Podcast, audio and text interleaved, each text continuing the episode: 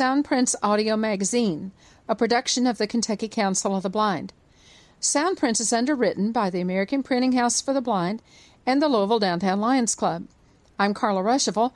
I'm your host for this week's magazine. This is Soundprints for the week of December 27, 2015. It's the last week of the year and time to take a look back at some of the things that have been happening over the past 12 months. But first, here's an easy recipe from Patty Cox for an appetizer or snack that's perfect for your New Year's Eve celebration. It's called cheese bombs. Use one can of Grand's biscuits, either the large or small can, depending on how many appetizers you need. Cut the biscuits in half and flatten on a surface. Chop some mozzarella cheese and another type of cheese, such as garlic and herb, or another Italian cheese that happens to be your favorite. Mix the cheeses together and put some in the middle of each biscuit. Wrap the dough around it. Spray the bottom of a pan and put the balls in the pan. Combine one tablespoon of olive oil, one teaspoon of parsley, and a half teaspoon of minced garlic, and a little basil or pesto brush on top of each biscuit. Pop them in the oven for 15 to 20 minutes or until lightly browned. You'll want to set your oven to 350 degrees. Be sure and serve them when they come out of the oven, they're best hot. So many things have happened in 2015. ACB and attorneys Linda Dardarian and Lainey Feingold announced a structured negotiation agreement with Humana concerning talking prescription labels and access to Humana insurance information. ACB also announced an exciting new partnership with Microsoft concerning accessibility to Windows products and operating systems. ACB released its new app, ACB Link, available free in the App Store for iPhones and iPads. ACB Executive Director Melanie Brunson retired on September 30, and Eric Bridges became the new ACB Executive Director on November 1. Melanie just couldn't stand retirement, however, so she went to work as the advocate and legislative liaison for the Blinded Veterans Association on October 26. Dr. Tuck Tinsley announced that he would be retiring as president of the American Printing House for the Blind at the end of 2015. And Dr. Craig Meador, former principal of the Washington State School for the Blind, will be the new APH president beginning in January of 2016. The KSB alumni celebrated its 70th reunion, and for the first time in the history of the alumni, the reunion was not held on the campus of the Kentucky School for the Blind. The Greater Louisville Council began its education and technology activities and its crafts and game nights last January. At first, education was on Tuesday and games on Friday, but we soon found that it was too expensive for people to come to both nights. The solution was to combine them into one activity with ed tech and a general discussion topic from 3:30 to 6 and then dinner followed by games and crafts. Now we call these activities roundabouts and they happen most Fridays at United Crescent Hill Ministries. We hoped for 10 people each week and we have been pleasantly surprised to find that most weeks we have between 20 and 25 people. The Kentucky Council of the Blind celebrated 50 golden years of affiliation with ACB at our 2015 conference and convention. ACB President Kim Charlson was our outstanding national guest, and the convention was packed with good programming, information, and fun. Two members of the KCB board termed out this last November. Patty Cox and Debbie Dethridge each completed two consecutive two year terms as director on the board. Shirley Stivers of Bellevue and Amanda Selm from the Next Generation chapter here in Louisville were elected to the board for the first time to fill these director seats. Dave and Deb Trevino have begun editing many of our more popular and significant Soundprints features from the past. These files will be downloadable from the KCB website, and they'll be arranged in topics such as advocacy, technology, travel, and so forth, so you can find them easily. The first two such files are included in this Soundprints. On page two, you'll find the interview with Eric Bridges concerning the 25th anniversary of the passage of the Americans with Disabilities Act. We chose that feature from August because of the tremendous impact the ADA has had on all of our lives since its passage in 1990. On page three, we bring you the Trevino's edited version of our most popular feature of the year, Brian Charlson's review of the new Apple Watch. And on page four is the Soundprints calendar. Page 2. Eric Bridges discusses the changes brought about by the ADA since its passage in 1990, as well as the work that still needs to be done. Eric was the Director of External Relations and Policy for ACB when this interview was recorded for the August 9th, 2015 edition of Soundprints. Undoubtedly, the ADA has had a very significant impact on the lives of, of people with disabilities, but the community that we care about, the blind and visually impaired community, is, has benefited from the advocacy that many of our leaders put into the bill that became law and then regulations back in 1990. So the concept of actually being able to independently identify which floor you're going to go to when you get on an elevator, the braille, in places of public accommodation like buildings, hotel rooms. Not really sure how blind people got around so independently in hotels um, before this. Uh, I'm sure there was a lot of uh, muscle memory with regard to what a printed number looked like. Um, uh, when running your fingers over that. But there's been a lot of good things, uh, you know, stuff uh, dealing with uh, just being able to travel. Um, yeah, I will tell you that I was convention coordinator for five years back in the 80s, and um, at the beginning of the conventions, we used to go around and put Dymo tape on all the sleeping room doors put the that is a lot of Dymo tape. And then you'd get the tape on, and before people came in, some of the other guests would come along and peel some off to have for souvenirs. so you were constantly having to fix the Dymo tape. Getting back to the travel, you know, hotels, mm-hmm. but then also for folks that have guide dogs, um, the assurance that that they would have equal rights to be uh, in a place of public accommodation with their guide dog as oh, yeah. else mm-hmm. um, is a big deal. And some of this is kind of interesting. There were some states ahead of the signing of the ADA that actually incorporated some of these rights through state legislation. And in fact, Virginia was one of those states that wound up being sort of a mini ADA.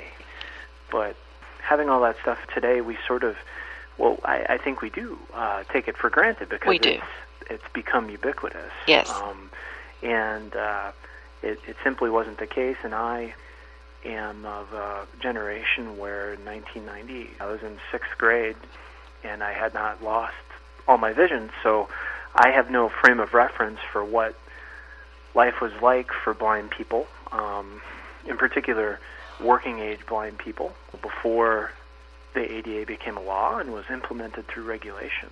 There was a huge difference in availability of transportation. You know, paratransit was just getting started and it was optional.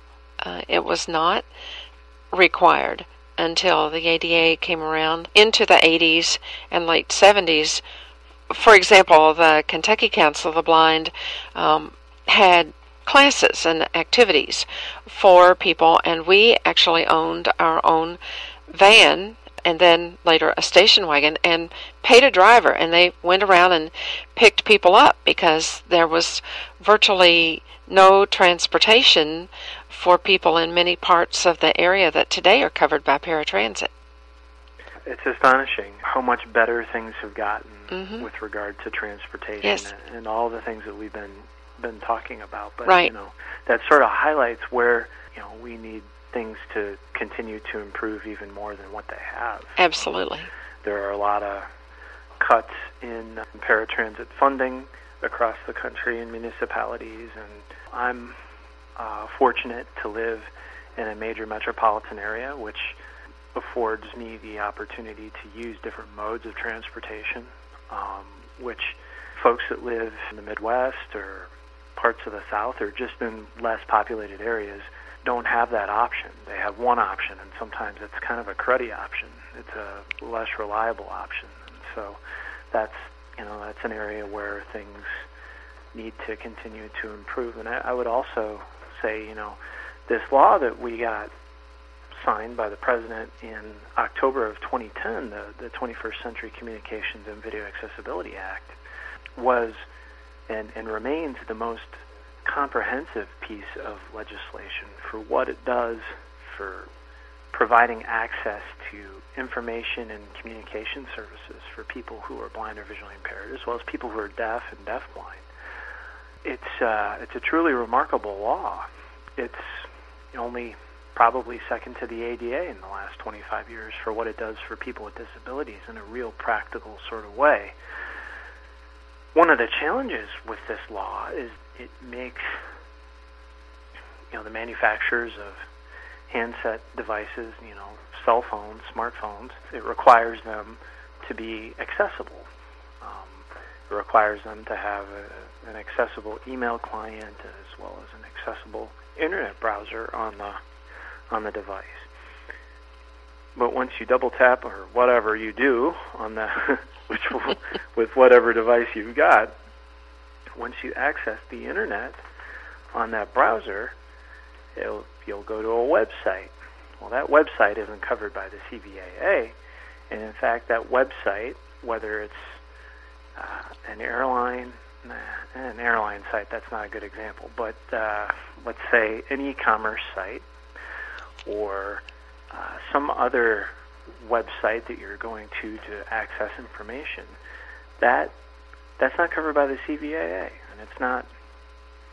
It's it's it's hard to say what it's covered by. There are arguments that it's covered by the ADA because of uh, what the Department of Justice has weighed in on in years past with regard to accessing commerce over the internet, but that hasn't been spelled out.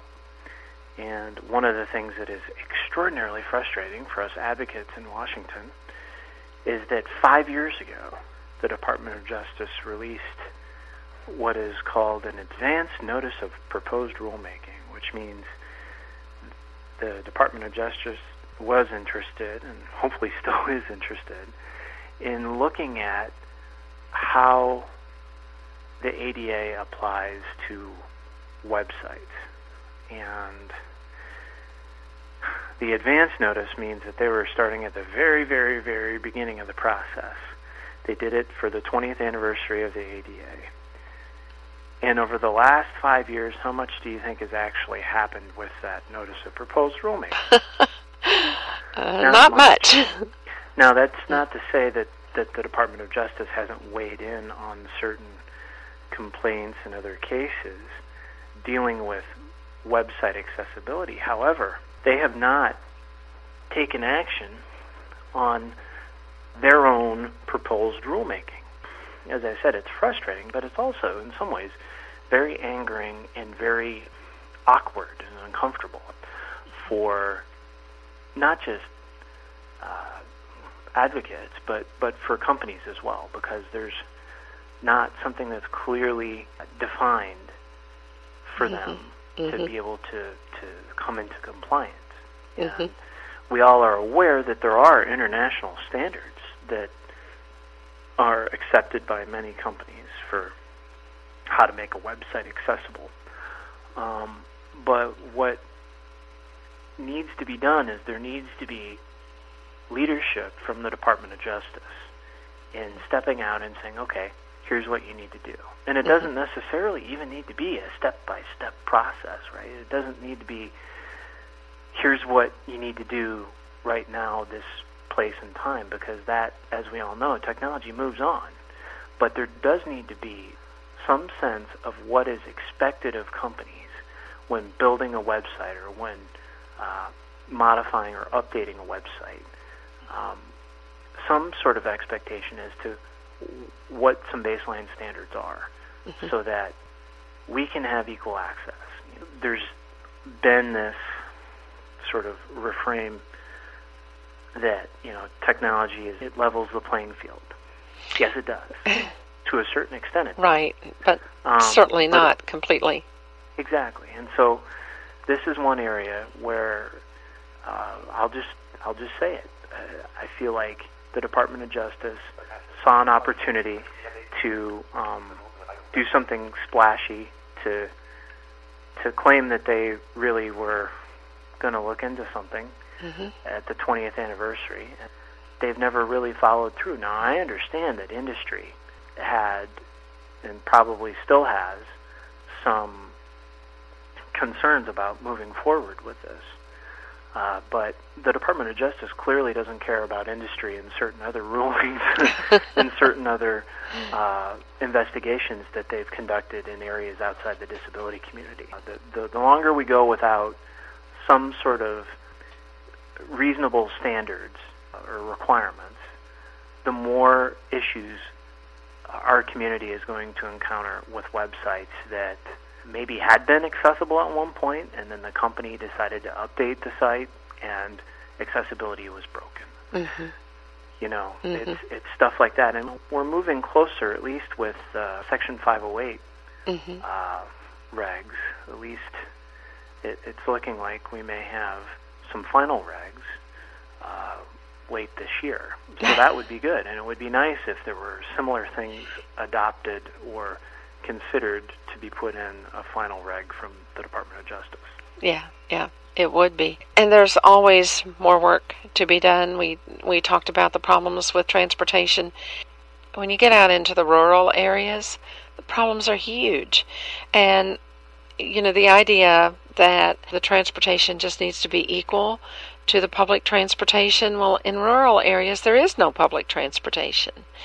And so you have nothing. And if you don't drive a car, you're just stuck. I don't know what the answer is with the rural transportation. There's really not a way to um, to say we're going to make it just equal to what's already out there, because there there isn't any public transportation available for sighted people in an area that doesn't have enough population to have a bus. Sometimes they don't have enough people to have a cab, but there definitely needs to be some options, something to address some of the issues related to in, intercity transportation as well. And um, there's just issues that may or may not be ADA related, but certainly are um, related to leveling the playing field and making it possible for blind people to get around.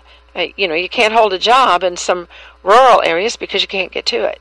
It's one of those, it's like a, the chicken and egg scenario where you have um, people who are blind or visually impaired living in rural areas much of the time because it is less expensive um, Right. to live there. There's a lower cost of living.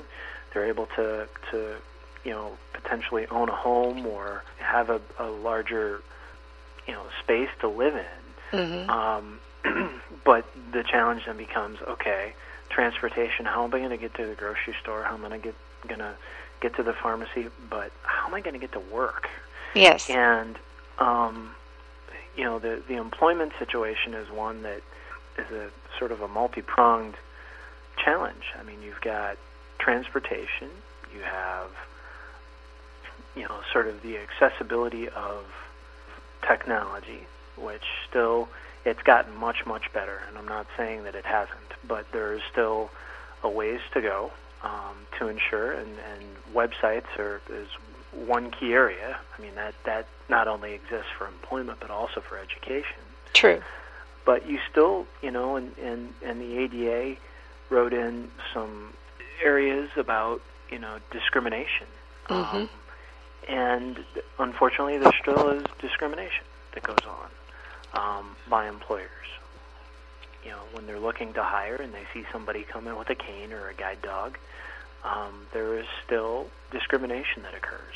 And Right. So how how do we deal with all these issues as Well- well, as some issues uh, that that probably don't even pertain to the to the well, they don't pertain to the ADA, but Right. you know entitlement programs and people living on entitlement programs that are, frankly, scared to get off of them.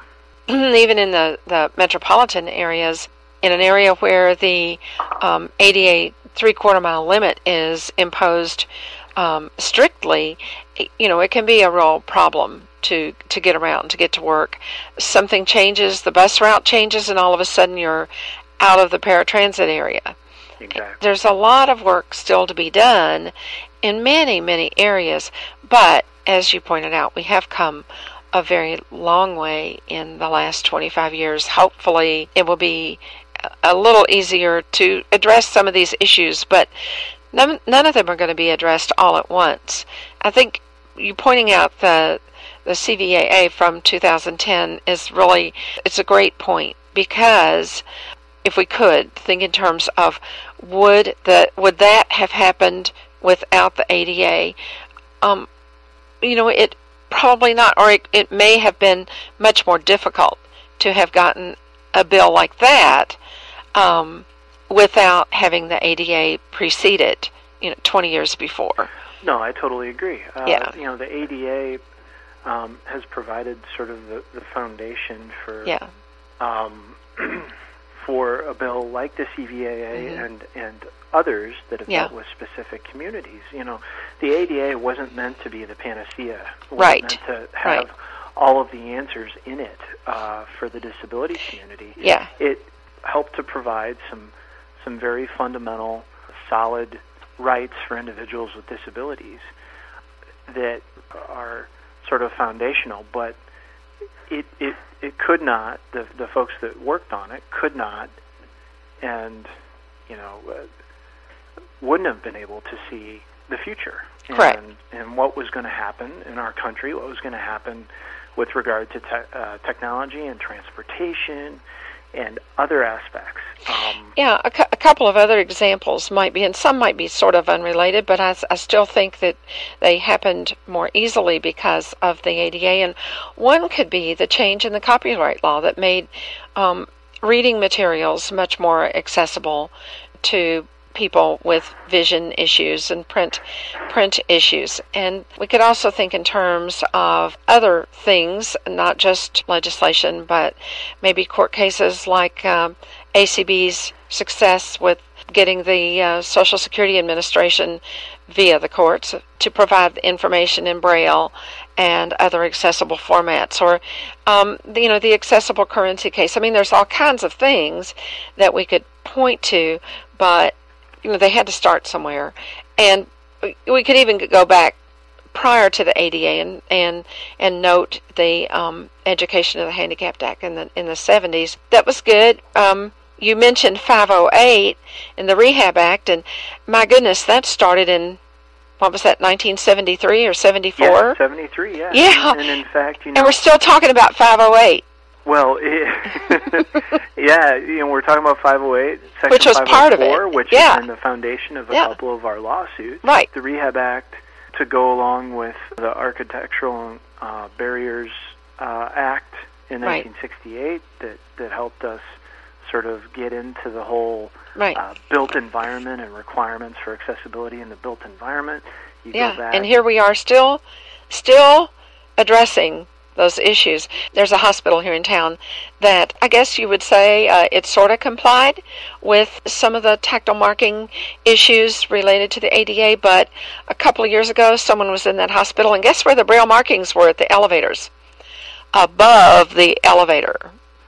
So you you had to be about eight feet tall, you know, to read the braille. So um, and things are just we still encounter things that um, are not uh, that that aren't quite as they should be. Every year when we go to a convention hotel we start working with a convention hotel um, marjorie beeman goes in in november october november and she goes around and looks at every single meeting room and sleeping room to make sure that the braille and the large print is correct. And eric she has uh, pages and pages of things that either need to be corrected or that aren't there.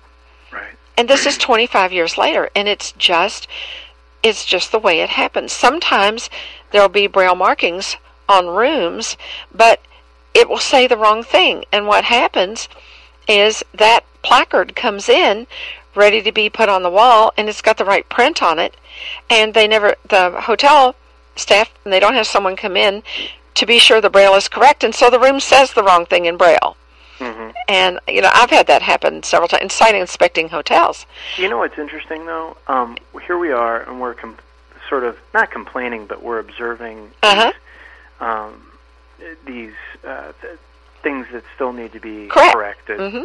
Um, but there are people living in countries around the world that that aren't even uh, considered worthy of education because they've Right. got a disability. They're not They would not- allowed out of, out of their home. oh they would never And- go to a hotel exactly and so um, what is what is really uh, makes me so proud to, to live in this country is that we've come so far yes and we've provided a lot of hope to people with disabilities around the world and not just hope but we've provided them uh, a blueprint for how to be able to uh, fight for uh, the rights that, that frankly every every person should have true uh, True.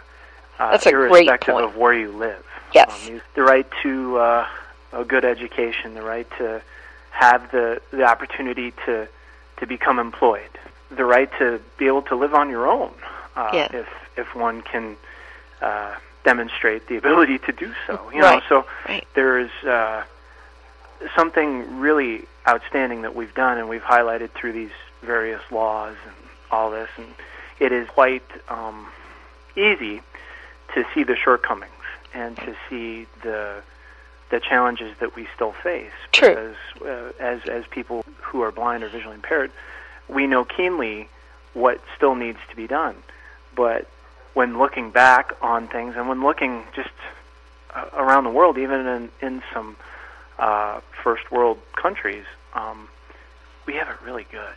And you know, that's We not do. to say we should rest on our laurels, but Yeah. but we uh, we've we've fought really hard for the rights that we have. Some of the some of the um, the laws that we've had enacted Mm-hmm. have helped because of the structure of our of our government and our Right. uh, the Congress and the the equal branches of government and people being willing to listen, which frankly is probably not going to happen in some of those countries around That's the world right. just because right. of how they're led. Right. But we have so much opportunity, so much more than really anywhere else in the world, and uh, it's it's pretty fantastic. I think there's a happy medium where we need to keep our eye on the prize, like what we want, but then also um, we do need to be so glad for what we have yes, and and when we look back and we see how far we have come it it it is a very happy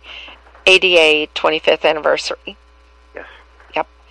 Well Eric thank you so much for talking to us today it's really been great to review where we've come from and the things that we still have to do and that just lets you know that there's all kinds of work still to be done in the advocacy world it never ends It doesn't.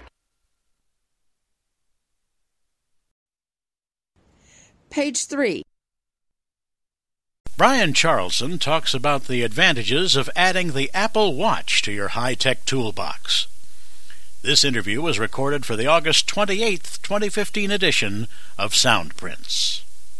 First off, uh, everybody needs to understand that the reason Brian Charlson has an Apple Watch is because people kept asking him, "Should I get an Apple Watch? What would it do for me?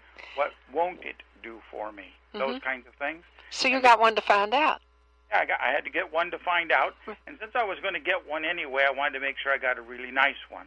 Now, I didn't get the sixteen thousand dollar solid gold one, you understand. oh good But I did get the larger of the two. They come in either 38 or 42 millimeter size.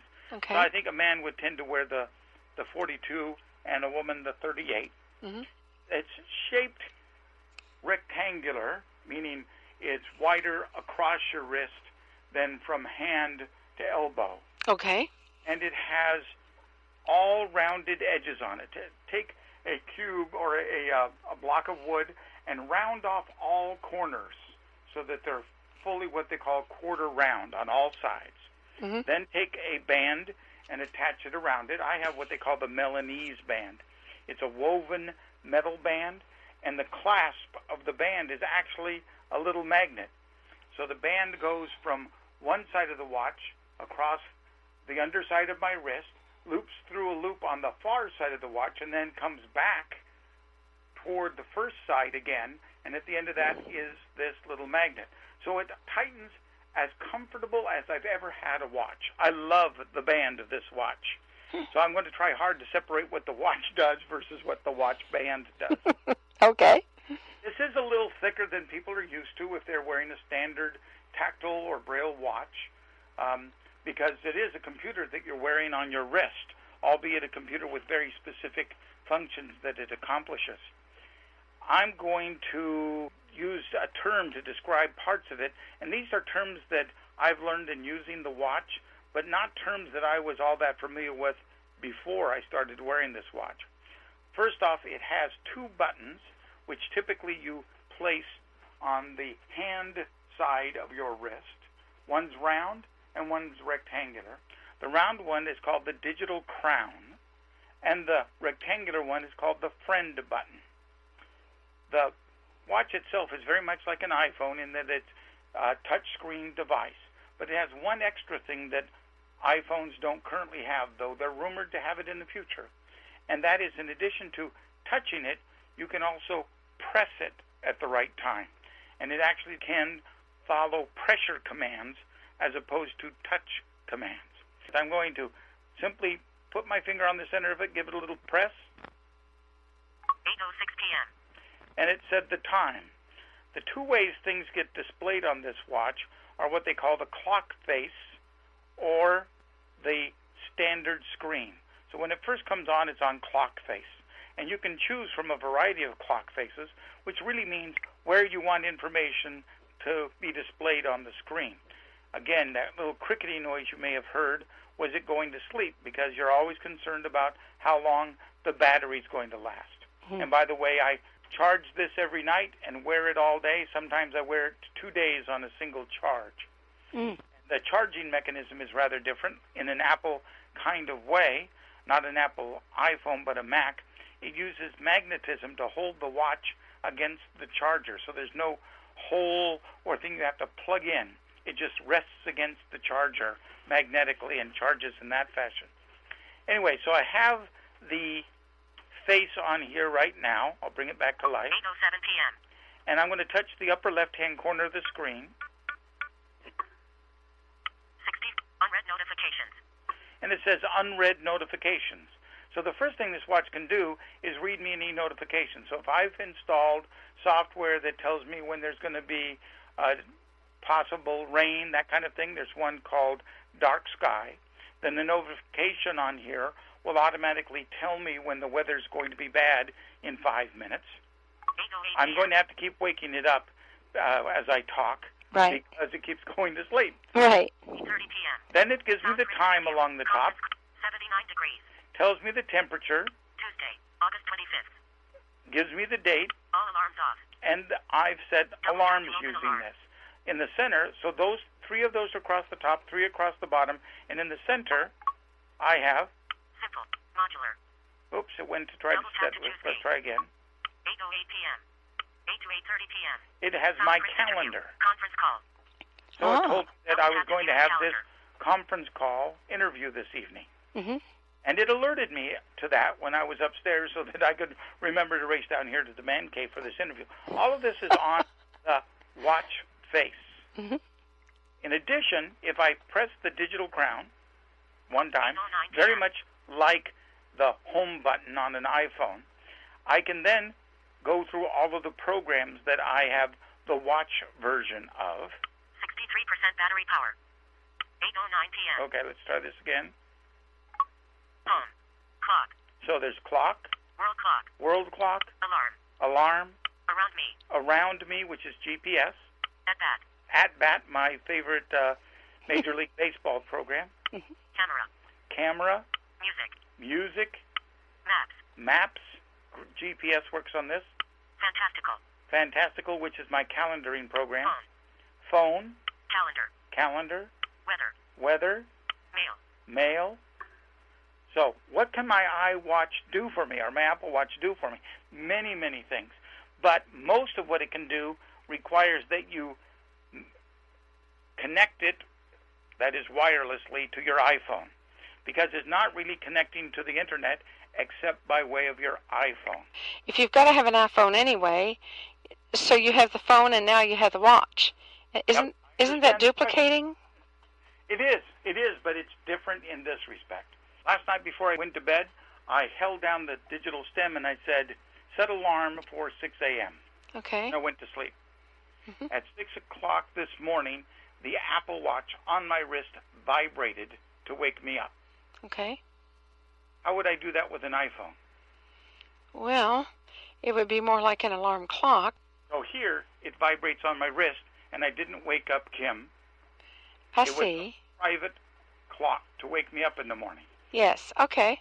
So I Yeah. get up in the morning and um, I do exercise. I go to the gym uh, five days a week. Oh, and I can set this thing to monitor how much exercise I'm getting and also my heart rate so that I can kind of compare whether or not I'm getting better in terms of cardiovascular kind of health or And not. so you can you can get that kind of monitoring on the iPhone, but it has to be in your pocket or attached to you some way. Whereas with a watch, it's right on your wrist.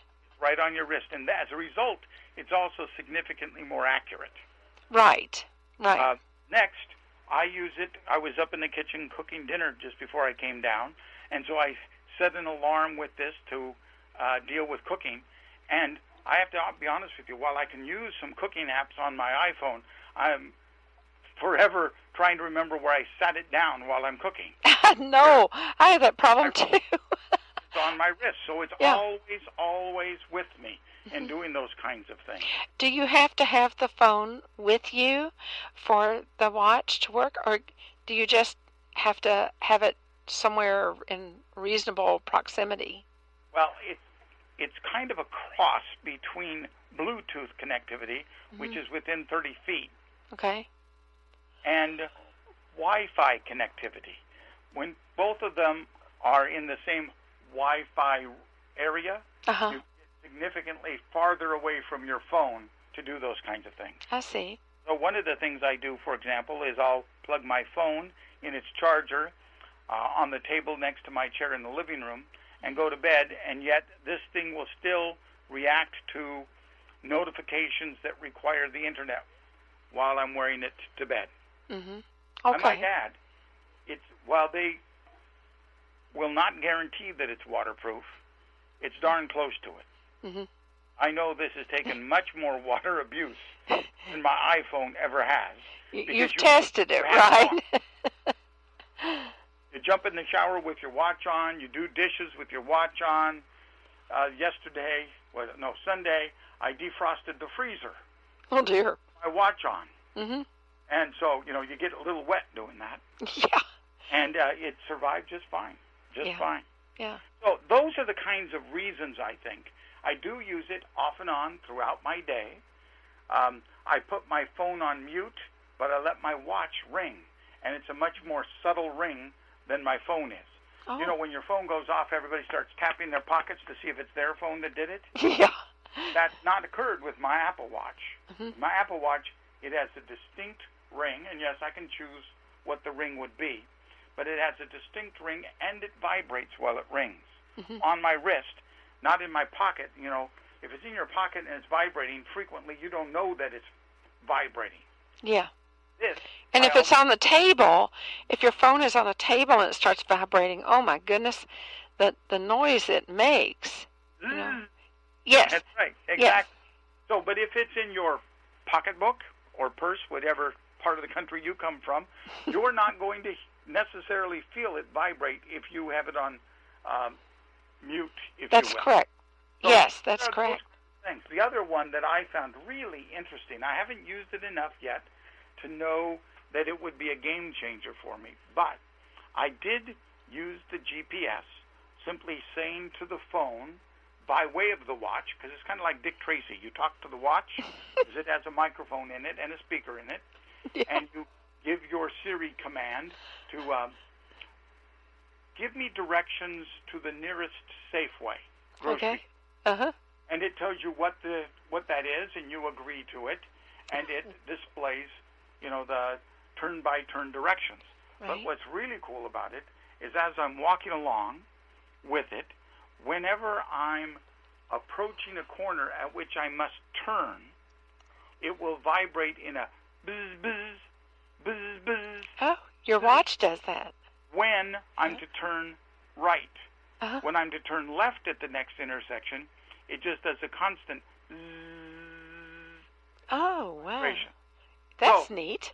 Again, you know, one of the problems with GPS on iPhones is something's talking to you all the time, and that's a bit distracting. Yes. So in this regard, Also, you might not be able to hear it if it, if you have loud traffic. exactly. So what I really want to know about that next intersection I come to is do I turn left or right? Yes. And if it doesn't do either as you come to the intersection, what do you do? Well, you, you go straight. straight ahead. Right. Right. Correct. it really is nice in in that regard. So the downside, because the downside is as important as the upside of these things. That's right. Yet to purchase a piece of technology that didn't have a downside to it. You're right. First off, everything I've tried to do on it has been fully accessible using VoiceOver. It works really well. I have paired it with a Bluetooth earpiece, the uh, Plantronics Bluetooth earpiece Okay. and you can pair two things to that earpiece. So both my phone and my Apple Watch are paired to it. If I touch the phone to find out what time it is, it's not speaking it aloud, it's speaking it through my Bluetooth earpiece. So it becomes kind of a private talking watch in that regard. Mhm. I'm looking forward to having an app on it that would allow me to get tactile indication um, through through that whole haptic buzz business as a way to tell what time it is. The app doesn't exist yet for that. Um, but the the downside is it's not inexpensive. Yeah. Right. The game starts at three hundred and fifty to four hundred and fifty dollars, and because mine's the bigger watch, it's the stainless steel, not the aluminum case. It's the fancier band that not only looks fancier but is uh, a much more form-fitting band. hmm All of those drove the price up to two seven hundred and forty dollars. Wow. So it's not cheap. Yeah. Um, the other negative to it, in my opinion, is this is version 1.0. Aha. The first true, you know, there are things like Fitbits and Pebbles and, and other kind of wristband worn things. But when it really comes to a full featured smart watch, this is version 1.0. Uh huh. I would not, generally speaking, buy the first of its kind. Right. Uh, I would wait till they figure out not only how to fix the bugs, hmm but what other kinds of things with literally millions of people using them people are coming up with that they think they would like it to do. Some of which are going to require a hardware change not a software change. So i'm now locked in to this watch Mhm. as you would be for an iphone uh, you know data plan with your carrier. Uh, probably i can't justify buying it the new version 2.0 when it comes out hmm I'll have to wait till the 3.0 comes out Yeah. uh, before I could justify setting this one aside or passing it along to somebody else. Mm-hmm. So it's not tied to any any cellular plan or anything like that. It's kind freestanding. It's connected to your Yeah. iPhone plan. Yeah. Do It's you have to buy a data plan with it? No, because Okay. it does everything through your phone for anything that's internet, So it's truly the price of the watch, um, and that's that. And that's that exactly. hmm Does it work with iPhone 5s as well as 6s? Yes. Okay. So, Uh, so you can do a five. Again, the, what matters is the operating system that you're running under. Mhm. So currently, the same operating system you use for fives and up. When they released a watch, they released a new update of the iOS, and that was downwardly compatible to fives because the fives had the appropriate processing speed. and Yeah. Fives had the you know, you couldn't put that newest OS down on a four. right. Well, it sounds fascinating. It really does. Tell us quickly about the Friends button. What is that? Ah, so the Friends button is how you turn it on and off, but also 8:21 p.m. Glances. It gives me the ability to interact with the apps that are on the phone more readily. Six one seven. Six one seven. So, Five, you know how on five, your five, six. contacts on your iPhone, Mm-hmm. you have people that you make friends Yes. so that they're a higher priority than all your other contacts? Okay. The friends button gives me quick access to all of that friends information. So I can quickly bring up a list of people I want to call because there is no keyboard on an Apple Watch. Okay. So you can't type in things. You with me? You can Yes. select things. You can flick left, right. You can do a double finger, you know, a two finger double tap and a, a swipe up and down and those kinds of gestures. All those Like, kinds of things, but no going to- typing. You're never going to fit a QWERTY keyboard Mm-hmm. on this. Okay. So the best way to do it is to go over and use your contacts on your iPhone Mm-hmm. and select individuals that you want to have quickest access to by Mm-hmm. making them a friend, right? Mhm. And then all of those show up on your iWatch accessible through the Friends button. Aha. So basically, the round button sort of takes you app to app, that kind of thing. Well, the round button is like a home button Yes. On an iPhone. Mhm. It does many of those functions. So if you wanted to um, quickly turn off VoiceOver, you do a three three taps Uh huh. of the digital crown. Yes. Turn on and off VoiceOver once you've had VoiceOver started. Mhm. Um, you double tap it if you wanted to get in and truly close apps, things along those lines, like you would do with a home button Mm-hmm. in general. The Friends button is all about connecting you up to that list of people Mhm. that you might want to text Mhm. or call or email Mhm. by way of the watch rather than by way of the phone, utilizing Siri and dictation to avoid the use of a keyboard. It seems to me that on the iPhone with dictation, it's always the chatter is always getting in the way of what you want to do. You know, it's it's talking when you want to be talking. And that's another difference in the Apple Watch. While Siri will listen to you, Siri doesn't talk to you. Mm. It's voiceover that does the talking, not Siri. Okay. That slows down, you know, that eliminates some of the back and forth between the phone and the watch and the watch and the phone yeah, I guess all the so. time. So it, it really does. You know, at first, that sounds like a negative, but it quite honestly is a positive. Oh, I guess so because they can have great conversations. Normally, you hold down the home button till it makes the beepy noise, right? Yeah. Then you uh, make your request of Siri, Mhm. and then it makes another beepy noise and clicks and hums and haws to itself, and then eventually Siri comes back with an answer. hmm well, with this, when I, I hold down the digital crown, I'll get that little vibrate sensation, what they call a tap on the wrist. Mhm. That's equivalent to the beeping. Then I release it. I say my command. I feel another tap on the wrist that indicates that it's done listening and it's now thinking about it. Mhm. There is a little what they call latency. Because remember, everything I ask of the watch is being channeled through the phone and then out to the internet and back to the phone and back to the watch Wow. a little extra time between the request and the actual uh, compliance with things. Okay. But otherwise, all the Siri commands that you're used to are still working because they're working using your watch as a portal to your phone. Mm-hmm. Okay. So, if someone calls you, do you answer it on your watch or on your phone? The answer is either one that you feel comfortable with at the moment. Whichever one you do a two finger double tap to, Oh, so you can either one then, correct. and in the same way, I guess, hanging it up. Exactly. Yeah. Yeah. Exactly. If One- you had it to do over, if you didn't need to have the watch to answer all of our questions, There you were go. just going out to buy it, would you buy the watch? So my answer is at the moment that I bought it, the answer would have been no. Now that I've used it, the answer is Yes, but I'd probably buy the cheapest one I could buy, hmm not the higher end one. So you could upgrade it when you wanted to.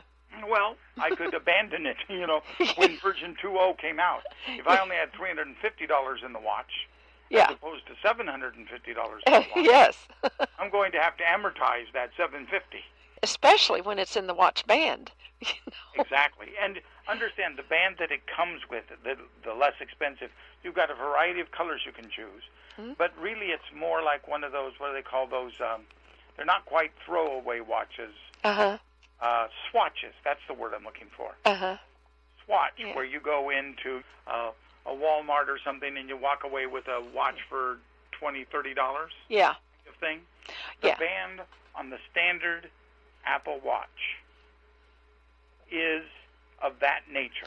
See, if I was going to buy a three hundred fifty dollar watch, um, if I decide I want one of those, I'm going to want a nicer band because you know that's one of the things with Braille watches. They came with those ugly looking bands. I always like the you know the stretch bands if it had a silver look to it or whatever. But to get a real cheesy looking band with a watch that you're paying a lot of money for somehow just doesn't quite get it with me. It's got to So look the part. If you were to buy the original, the least expensive Apple Watch, hmm the band that it comes with is it made out of a, what they'll tell you is a special polymer that keeps its shine.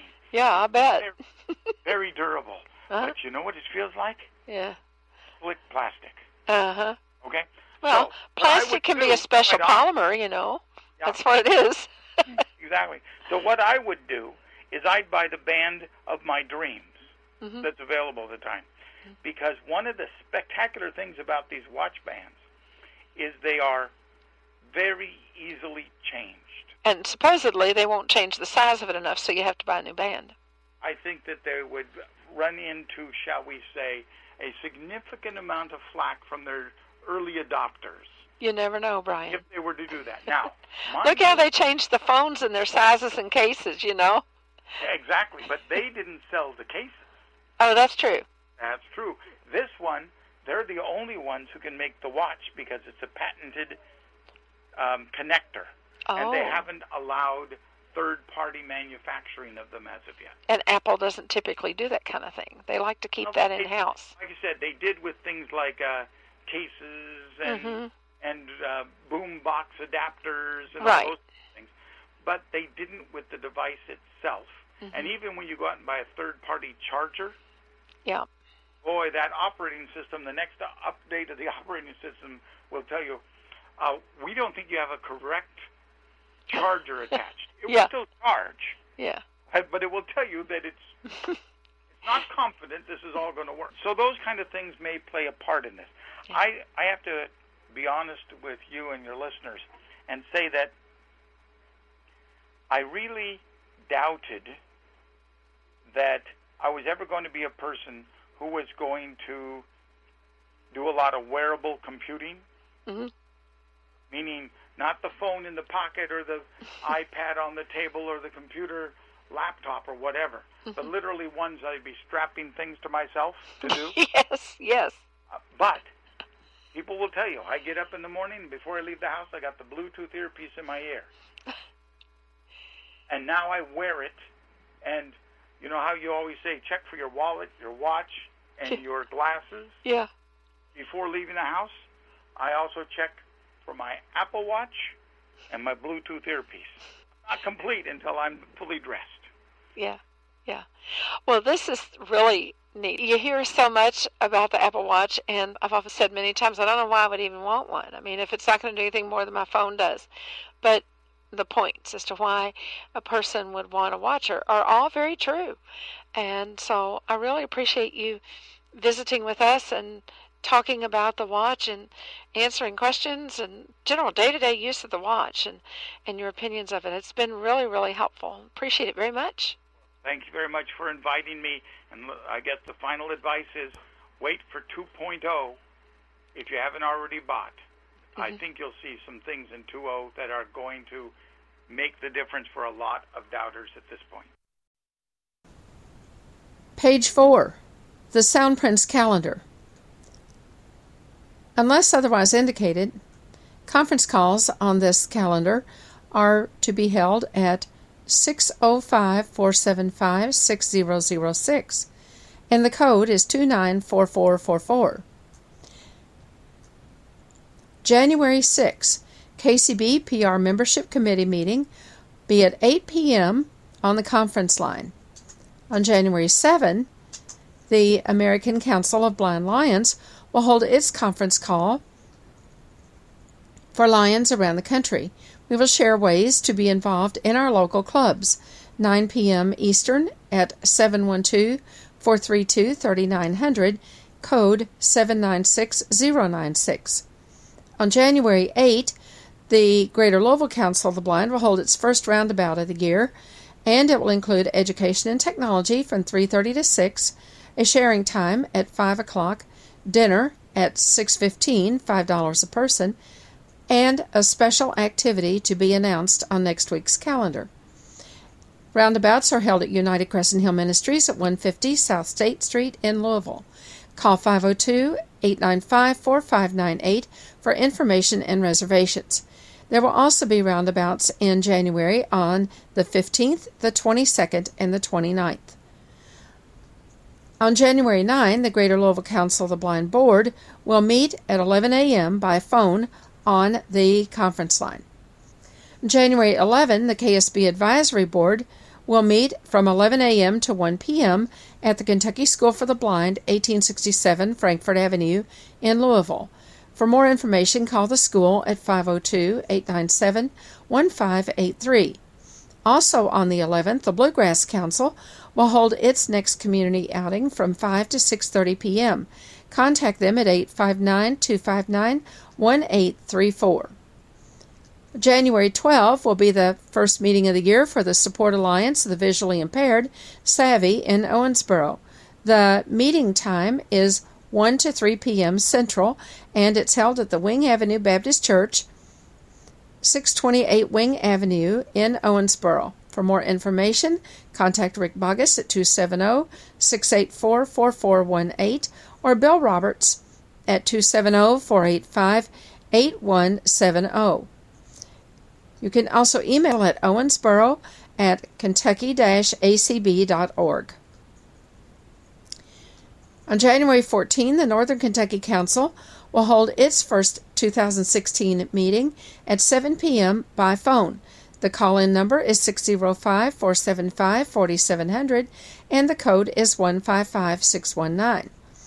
For more information about the Northern Kentucky Council, call Jerry Slusher at 859 781 7369.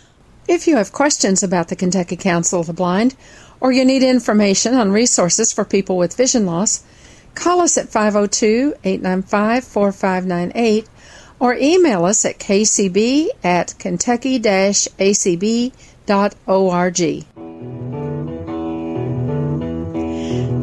Soundprints is a production of the Kentucky Council of the Blind and is heard each week on ACB Radio Mainstream at acbradio.org, Central Kentucky Radio I at radioi.org, and the KCB website at www.kentucky-acb.org. Complete schedule information is also available on the website. Sound Soundprints is underwritten by the Louisville Downtown Lions Club and by the American Printing House for the Blind. This is Carla Ruschival for Soundprints. Have a great week, everybody.